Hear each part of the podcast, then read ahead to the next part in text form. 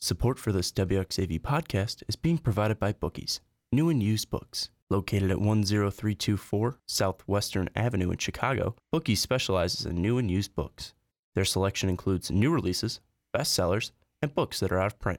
For more information, please visit their website at bookieschicago.com. You can also find them on Facebook by searching Bookies Chicago or call them at 773 239 1110. Hello and welcome to A Great Woman and Her Time, a WXAV 88.3 FM series that examines the extraordinary life of a 19th century Irish woman. And now your host, Graham Peck. Hello, my name is Graham Peck, and I am a professor of history at St. Xavier University in Chicago, where I have taught since 2002. I have published a book and produced a film about the origins of the Civil War, and you can learn more about my career by visiting my website, civilwarprof.com. But if you love to listen to history, stay strapped into your earbuds because we are going to take another journey into the past. On Easter Monday of 1841, only seven months before she died, Catherine McAuley wrote to Sister Mary Elizabeth Moore, the superior in the convent in Limerick. Informing Moore about life at the House of Mercy in Dublin, McAuley wrote, quote, All are good and happy. The blessing of unity still dwells amongst us. All laugh and play together. Not one cold, stiff soul appears. From the day they enter, all reserve of an ungracious kind leaves them. This is the spirit of the order indeed, the true spirit of mercy flowing on us that notwithstanding our unworthiness, God never seems to visit us with angry punishment. Take what He will from us, He still leaves His holy peace. And this He has graciously extended to all our convents. Thousands of thanks and praises to His holy name. This beautiful reflection encapsulates much of the religious view of Catherine McAuley and the Mercy Order. Mercy was at the heart of it all. And when the sisters followed the example of Christ and had mercy on others, the result was charity, union, and peace amongst themselves, and blessings for those they served. This was the foundation of the Mercy Order. We learned in the sixth episode of this series on Catherine McAuley that initiating a public ministry of mercy was not easy for McAuley or her fellow sisters. To do so, they had to overcome deep seated cultural convictions about the limited public role of women in society. And that was only one of the many obstacles they faced. Ireland's extreme poverty, a cholera epidemic in 1832, persisting pre modern folk beliefs, and the early deaths of many sisters all presented challenges to the order. Yet the sisters thrived in spite of these challenges, growing in number by leaps and bounds both before and after McAuley's death in 1841. Hence our question for today.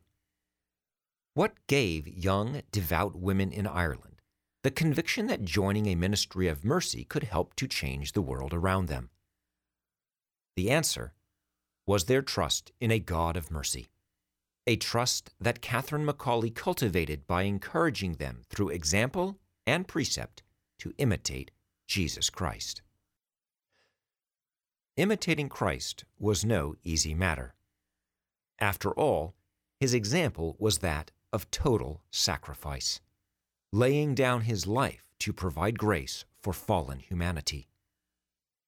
To do so, he endured humiliation and pain and obeyed the will of God, even to death on the cross. Yet Christ's example was the wellspring of McAuley's life. Her favorite prayer was the Psalter of Jesus, a prayer which implores not only his mercy, but also his holy aid to live a life of self sacrifice and obedience. Correspondingly, Christ was at the core of her instruction to her fellow sisters. As she wrote to Sister Mary Elizabeth Moore, we should, quote, humbly beseech God to impart to us all some portion of those precious gifts and graces which our dear Redeemer has purchased by his bitter sufferings, that we may endeavor to prove our love and gratitude by bearing some resemblance to him. Similarly, she wrote to Sister Mary de Sales White that, quote, we will endeavor to make the only return he demands of us by giving him our whole heart, fashioned on his own model, pure meek, merciful, and humble. All then will be easy and sweet, no agitation, no particular desire, except to please and glorify God. Yet imitating Christ meant accepting the providence of God. This was another central tenet of the Catholic faith that was easier to say than to do.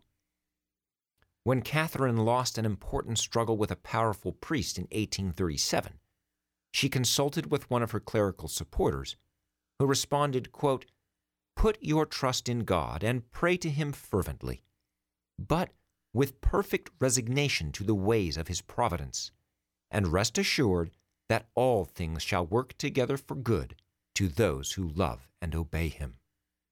We know Catherine valued this advice because she gave it to others frequently, urging her fellow sisters always to abide by it. In 1840, she wrote to Sister Mary Frances Ward, whose Carlow convent was struggling with disease, advocating that God's, quote, holy will be done in all things. May He never leave the choice to us. We can never be unhappy when we love and serve Him faithfully. Death, from this devoutly Catholic perspective, was always followed by resurrection. Hence, McAuley believed that taking up the cross of Christ was the true measure of obedience, the perfect resignation to God's providence.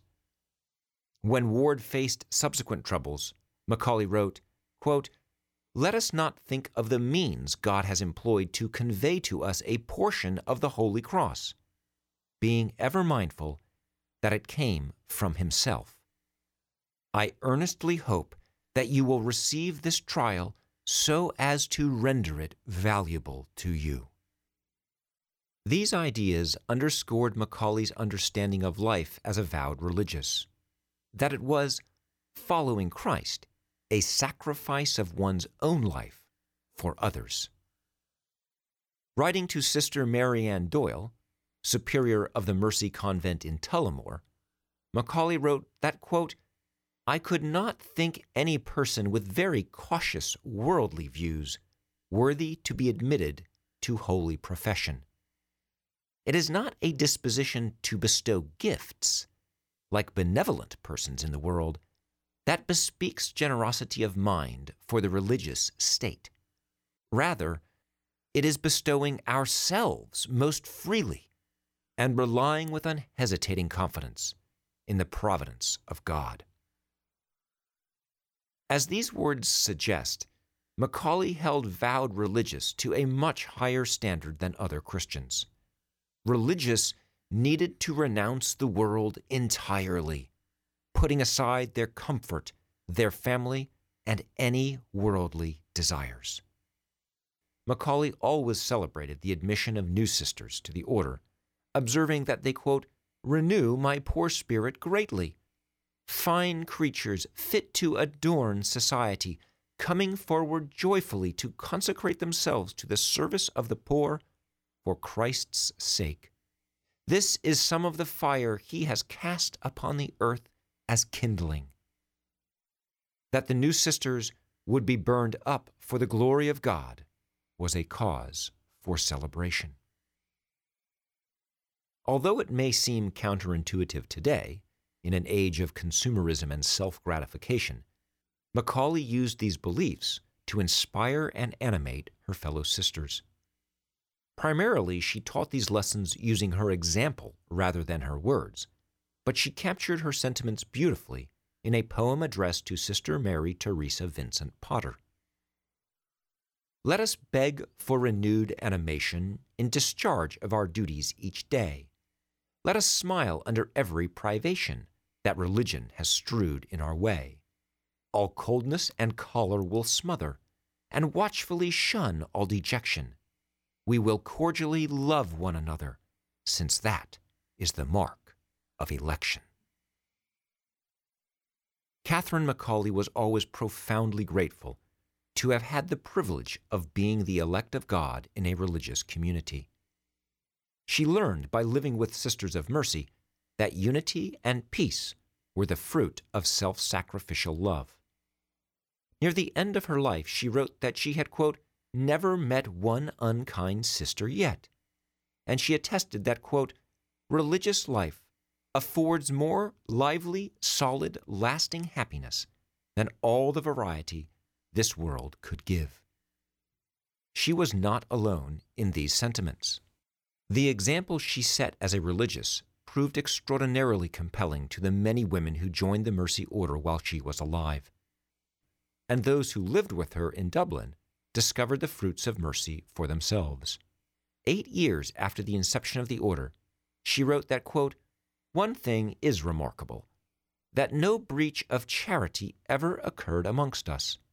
The sun never, I believe, went down on our anger. That is indeed surely remarkable. Catherine McAuley understood that her example was important to her fellow sisters. However, she also knew that the sisters' trust in a merciful God was the true wellspring of the order. So she cultivated that trust assiduously, and so successfully that the order spread throughout the globe by 1850. Sisters close to her led this expansion including one who brought the order to Chicago. Sister Frances Ward, one of Catherine's first and most beloved sisters, became the American founder of the Sisters of Mercy, evangelizing much of North America between 1843 and 1884. On the docket for the last episode in this series is the remarkable story of her life, which, like the life of Catherine McAuley, touches us to this very day.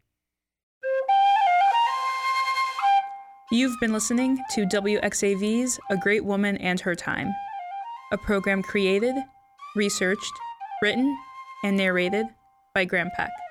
Engineering and editing by Peter Creighton. For more information on the series, please visit Graham Peck's website, civilwarprof.com.